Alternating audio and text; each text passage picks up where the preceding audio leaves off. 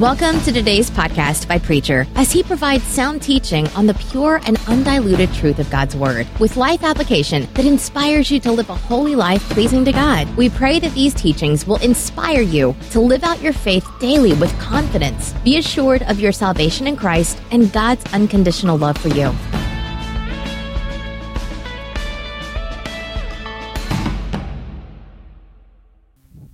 There was absolutely nothing wrong with the question the young man was asking. There was absolutely nothing wrong with the beat of this man's heart and wanting to have all that this life had to offer to him. He was asking the right questions. He was trying to grapple with the right decision. Desire of his heart, as it brought him to the Lord Jesus Christ, is the thing that is a problem and is at the base of our life today. And his problem is the same as ours. It's interesting. We think that some things have changed, and they have. But there are basic things that have not changed and will not change as long as this world stands. And the basic problem that this man had is one and the same problem that you and I must grapple with today if we're really serious about this business of living. Now, he came to the right place. He was asking the right question. He was talking to the right man, and the right man gave him the right answer. But this man, no more than we today, can really believe that this is really the truth. This man could not believe what the Lord Jesus Christ was saying. He could not accept the answer that the Lord Jesus Christ gave to him in this business of living. Now, it's interesting to note that in asking the Lord Jesus Christ the question that he did, he was involved in a situation and caught up in a scheme and a thinking of things and in a context of where that he was asking Jesus basically about life that was yet to come. He was thinking in terms of that when God called him, he wanted to enter into that blissful glory that God has prepared for those people that belong to him. But it's interesting to note that Jesus did not honor that question that way. He changed the statement just a little, but oh, what a difference it makes. And he said, if you would enter life, he's not talking about something 10 years, 15 years, three weeks, or, or whatever death overtakes you. Jesus changed the emphasis completely and totally. It's not something that you do out here in the future. But the Lord Jesus Christ is saying to this young man, if you would enter life, you must do this and do it now. Not tomorrow, next day, or two years from now. And if you do it today, it doesn't mean that you're going to have life 10 years from now or whenever God makes contact with your soul, the required from this physical body. But Jesus is saying in a very emphatic way that if you would enter life, you can do it now and you do it this way. But we don't quite believe it, do we? We know that we have the answer. I doubt whether I would have an argument with any of you because this is what the Scripture says, unless you have some argument with the Scriptures that uh, talking to you personally, you would say, well, yes, the Lord Jesus Christ has the answer. He gave it to this young man. Now, there's some difference between desiring something and really having it. Most of us desire it, but can we really believe that the Lord Jesus Christ has given to us the answer to enter life today? Now, the way that this problem manifests itself in our lives and in our society can be seen in this fashion. We really can't believe that we're not a permanent fixture here upon the face of this earth. Now, there's an Old Testament character that we know as Abraham. And he stands out bold and clear. And as we read the story about old Abraham, these souls of ours have a way of catching the fire. Something burns within us because we can sense that what this man was saying and what this scribe was saying about old Abraham is true. And it ought to be said about all of us, each one of us. He talks about old Abraham going out when he was called of God, not knowing where he was going, trusting God. And saying of old Abraham that uh, when he went out into this promised land that God had given to him, and old Abraham knew he was living in this promised land. He knew he was right where God had given him a possession. But Abraham never found it really convenient to take time out to build him a permanent home out of bricks or earth and stone and wood.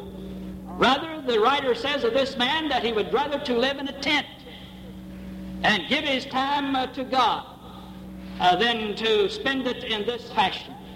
Now, you know, when we listen to something like that, my soul thrills to it. That's it. That's beautiful. That's wonderful. His eye is on God. Well, if I say old Abraham had his eye on God, and that's what the book of Hebrews says over in the New Testament, the roll call of faith, said he had his eye on God. Well, if old Abraham could do that, what about you and me today? What about us? Here we have the Lord Jesus Christ.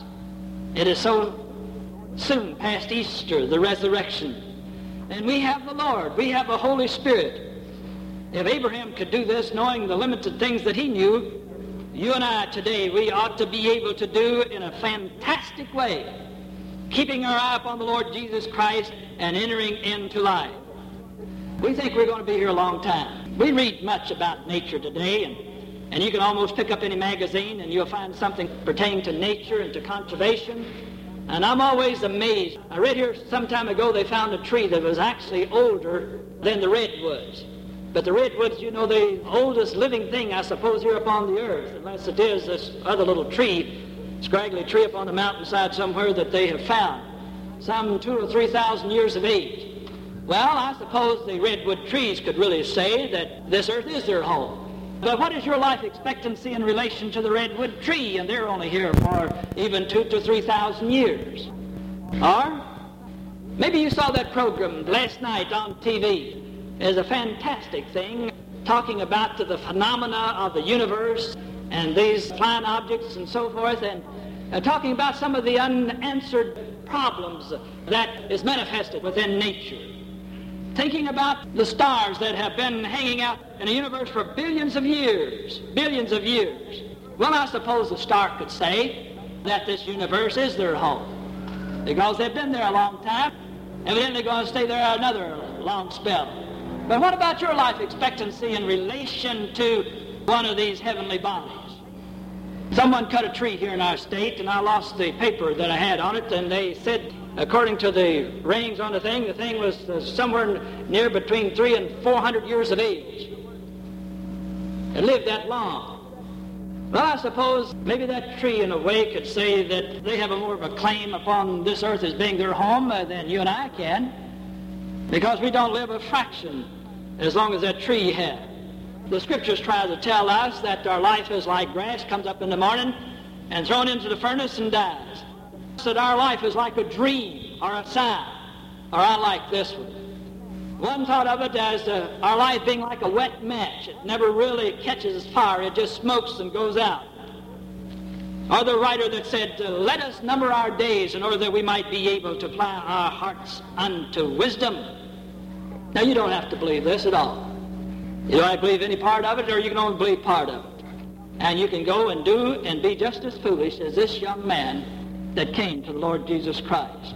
You see, beloved, if we have never really understood that this world is really not our home, you know, we make fun sometimes of that old song and tune that goes, This world is not my home, I'm just a passing through. I want to tell you, there's nothing wrong with the theology in that thing. It's right on target.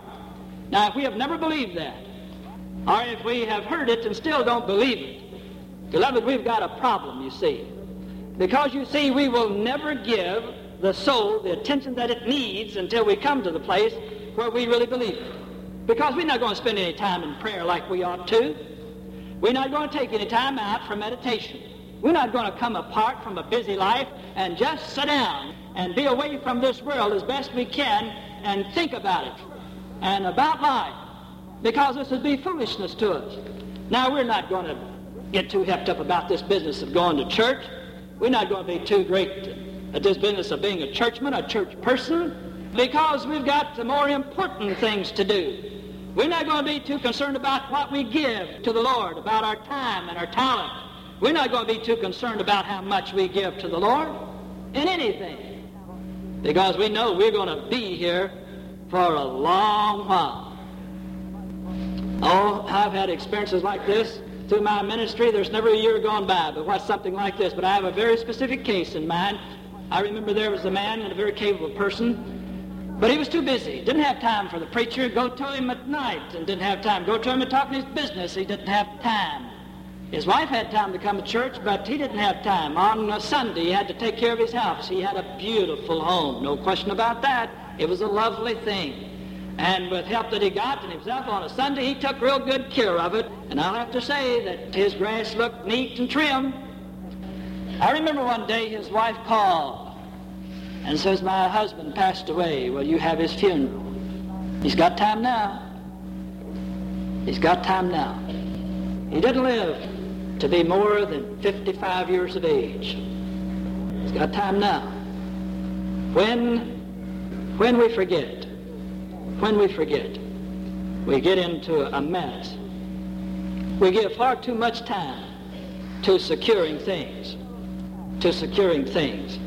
You know, I don't know whether you're as conscious of it tonight. Some of you are if you keep up with the procedure of the Methodist Church. And you know what goes on? You know, the bishop and his cabinet, they were meeting a week ago down at E-Town to make the appointments for all the churches this coming year. The conference is going to be here at Christ Church the 24th. But it's already been signed who's going to go where this coming year. Well, it's always sort of an interesting time for a Methodist preacher. He's got to always be ready to do whatever the bishop says. And so if you heard some of the stuff that was going around, you know, all the preachers sort of had it in for me, and they was trying to give me a bad time for some reason or another. But one of them called me about 11 o'clock one night while the cabinet was in session. Now, he's got a pretty good voice, was imitating the, the bishop. And he called me and says, uh, Brother Don, this is the bishop. You know, we're in session down at E-Town, and I would like for you in the morning to come down because we want to talk to you. We got some things in mind to talk over with you. And so we talked on a while, and then he said, Now, will you do that? And immediately when he said that, I knew it was not the bishop. Because uh, no bishop will ask you, Will you do it? He'll just tell you to do it, you know. That's the way it happens. And so I knew that I was being had. And so I said to the fellow on the phone, I said, Well, now, Bishop, I appreciate you being interested in me, and I appreciate the cabinet, but I'll call you back tomorrow and let you know whether or not I'm coming. Well, that just blew that other preacher's mind, and he told me who he was. But you know, that didn't make me too nervous one way or the other because we as Methodist preachers we're geared to this type of thing. We know that the bishop and the cabinet, uh, that's, that's a procedure of our church, what they do. But you know, right after that telephone conversation, I walked out in my garage. And I turned the light on, and I tell you, I nearly got sick. I don't want anyone to come to see me. It's a, it's a disgrace. It's a shame. I'm glad I've got a door to that garage. I can pull it down, you know, because the awfulest mess of stuff that you've ever seen in your life is in that garage. It's made for a car, but my wife reminds me for three years she's not been able to pull her car in that garage, and that's the truth. I got so nervous about the situation, I said, come tomorrow, I'm going to start getting rid of this stuff, if the junk collector will take it. But I put some things out, and he wouldn't take it, so... Well, I'm saying that to say this. And is it not a tendency on our part to clutter our life with things? I could get rid of everything in that garage up there, and my lifestyle would not be changed one whit. I probably feel a lot better about it that the bishop called me, I'll tell you that. But the thing about it is, we go through life, is it not a tendency on our part to pick up so many things of this world that we encumber ourselves in such a way that we become more involved with the things than we do with the Lord Jesus Christ and the kingdom of God. And beloved, I want to tell you that can happen to you without trying. It's not that we set our heart and our mind and our soul to be mean and difficult and hard or to be obstinate with God. It's just accumulation of things if we're not careful. If we forget for one moment that we're going somewhere at a supersonic rate of speed, this is exactly what we will do. When I forget that I'm a Methodist preacher, I begin to accumulate a lot of things that I have no need for and ought not do it. And so do we. As we go about this business of living, if we're not careful, it's something that almost weekly we have to remind ourselves who we are and what we are and who we belong to and be ready to respond to him and to respond to his call where, when, and how he calls on us. And stop this business of cutting our lives up in such a fashion that it's difficult for God to manage us.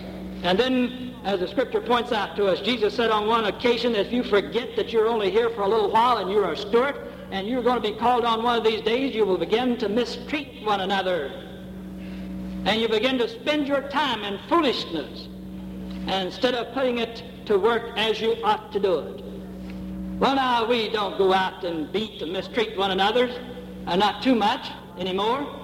But you know, the greatest insult of all, I suppose, is for us to live as if another person did not exist. We never are able to see one another. What a tragedy. All this will happen to us, and it'll happen to you if you forget. If you forget who you are and what you are and you're called of God. You know, one of the things, I, I don't care what preacher it is and what denomination he happens to belong to, it's always music to his ear when he can hear people sing of the people that he's privileged to live and to work with, that that's a friendly group of people. They love one another, and they take time to be with one another. I want to tell you that's beautiful. Wherever I hear it and whenever I hear it, and that's a beautiful thing. Let no one, let no person that lives among us, let no person that lives among us wish for death rather than to live in our midst.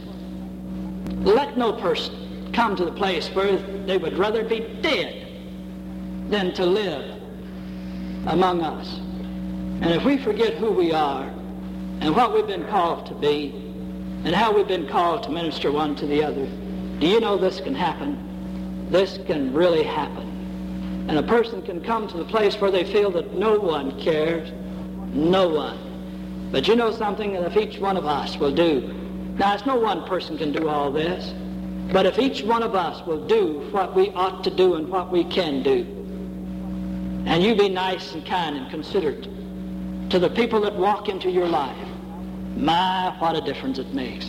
And I want to tell you, you won't have to wait around to know what it is to enter into life. Beloved, you have already entered into life. Now, when we remember, oh, when we remember, when we remember that our days are numbered and God has a hold of our time schedule, I tell you, you're on the threshold of entering into life. Don't be afraid. It's the most wonderful thing upon the face of this earth. The most wonderful thing that I can ever possibly tell you about is coming to a place where you know that your life is in the hand of a living God. He orders your way. He is in charge. Submit yourself to Him. Keep it in mind. And I want to tell you, you have stepped right through the door that Jesus was talking about, and you're not going to have to wait till you die to know what entering life means. You're going to know it right here, right now. Life begins at this very moment and at this very time. You do not need a lot of things to be happy, let me assure you of that. And if you will keep in mind what we're talking about this morning and give God and the Lord Jesus Christ the place in your heart and your soul where it ought to be, that you're going to have a lot more time to do the things that make for great experiences. Oh, you'll have time. You're going to have time to do it. And you're going to be able to see the great beauty of nature. You're going to be able to hear the birds sing. And you're going to see how beautiful people really are. You're going to be able to see people in a new light. You're going to be able to see them as the creation of God. You're going to be able to see them as the one great love that God has in his life for his whole universe is tied up within that human being. And beloved, you're going to come to a place where you can enjoy this hour. This hour. It's a tragedy. One of the great psychologists of our time, in a book that he's written, has made a statement that a great number of our people never live. They always live in and Neverland, a time that is yet to come but they can never settle down and really live this hour. They're always postponing their life. I'm going to live when? I'm going to live then. But they never come to the place where they make a decision to live this hour. Leave yesterday be what it is, because the grace of God is sufficient. And leave tomorrow be what it will be, because that's in the hand of God. Today, God has created, and I am His creation. And you can enjoy this day like you wouldn't believe because you're free from all of the worry and all of this what might happen to you come tomorrow. Well, let it come. Aren't you in the hands of a living God? Aren't you aware of the fact that he's conscious of you? Let it come. Tomorrow he may call, but let that be. Today I will rejoice with him. I was talking to a man here Friday that drives new trucks and trailers and buses that are manufactured in California somewhere, and he delivers them all over this country and into Canada and into Mexico. And he spends all his time on the road. He drives the thing out, the new equipment out, and leaves it, and then he flies back. I was talking to him about the truckers. Uh, he is one of them, and how I appreciate their being sensitive and their being willing to stop and to aid uh, a motorist that is in trouble. And this man said to me, he says, well, he says, I've never passed a motorist on the road that I saw was in trouble, but what I didn't pull the equipment over to the side and get out and try to help them. I said, well, why do you do that? He says, because I'm a traveling man on the road and I know what it can mean to be out after dark at midnight and later on driving and being in trouble and no one stopping. I'm a traveler and they're away from home and I know they want to get home and so I stop and help them. My, what a spirit. That's precisely what Jesus is talking about here. And that's true of every living one of us. Beloved, you're not home. You just might think you are. But God never intended for you to settle down upon the face of this earth as if you were going to live here a thousand years. He just didn't do it that way. We are travelers together on this highway of life. And beloved, when you remember that, you're going to be kind, and you're going to be considerate, and you're going to be understanding. I was talking to a young man the other day that set out in this world to own about half of it, I think, and was doing a real good job. But one morning he woke up and he found a lump right here on his shoulder, sticking up a little more than it should be. He went to the doctor, and the doctor told him, says, you've got cancer. Says we should operate immediately. They did. But in the time that he was in the hospital, he said, I'm not the same guy that went into the hospital. Not at all. May look like the same character, but I'm not the same man at all. He says, I'm different completely and totally from the bottom of my foot to the top of my head. He says, now you well know that I set out in order to make my share of this world's wealth. He was off to a good start, yes, I know. He didn't have any time for anyone or anything, and he says, the only thing I was thinking about is making money, and I didn't care how I got it, or who I hurt, or who I walked over. He said, but you know what I'm going to do now? He says, I know that uh, what I'm going to do now, that I'll probably not have much more money than to live on and maybe not do that too well. He says, I want to be a teacher. He says, I'm going to teach. He says, I'm going to give the rest of my days to young people. Don't necessarily want to teach in college, though I've got a degree that say I could. But I'm thinking in terms of high school. I want to teach. I want to be in a position where I can give myself in a way that will make a difference to those that I work with, and I'm going to teach. Well, he's doing it. He's doing it. Completely and totally changed. When we remember that the Lord Jesus Christ is calling to us, if you would enter life now, you put me at the center of your heart and your soul. Keep your eye on me, and you will find life today.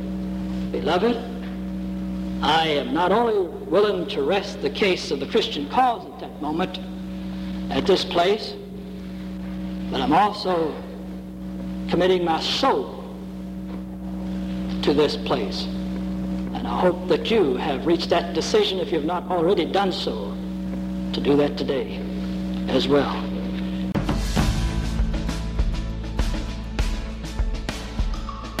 Thanks for listening. Hope you were blessed. We pray the Holy Spirit will make you a doer of His words, finishing the work He started and making you more like Christ for the transformation of this world and preparation for heaven.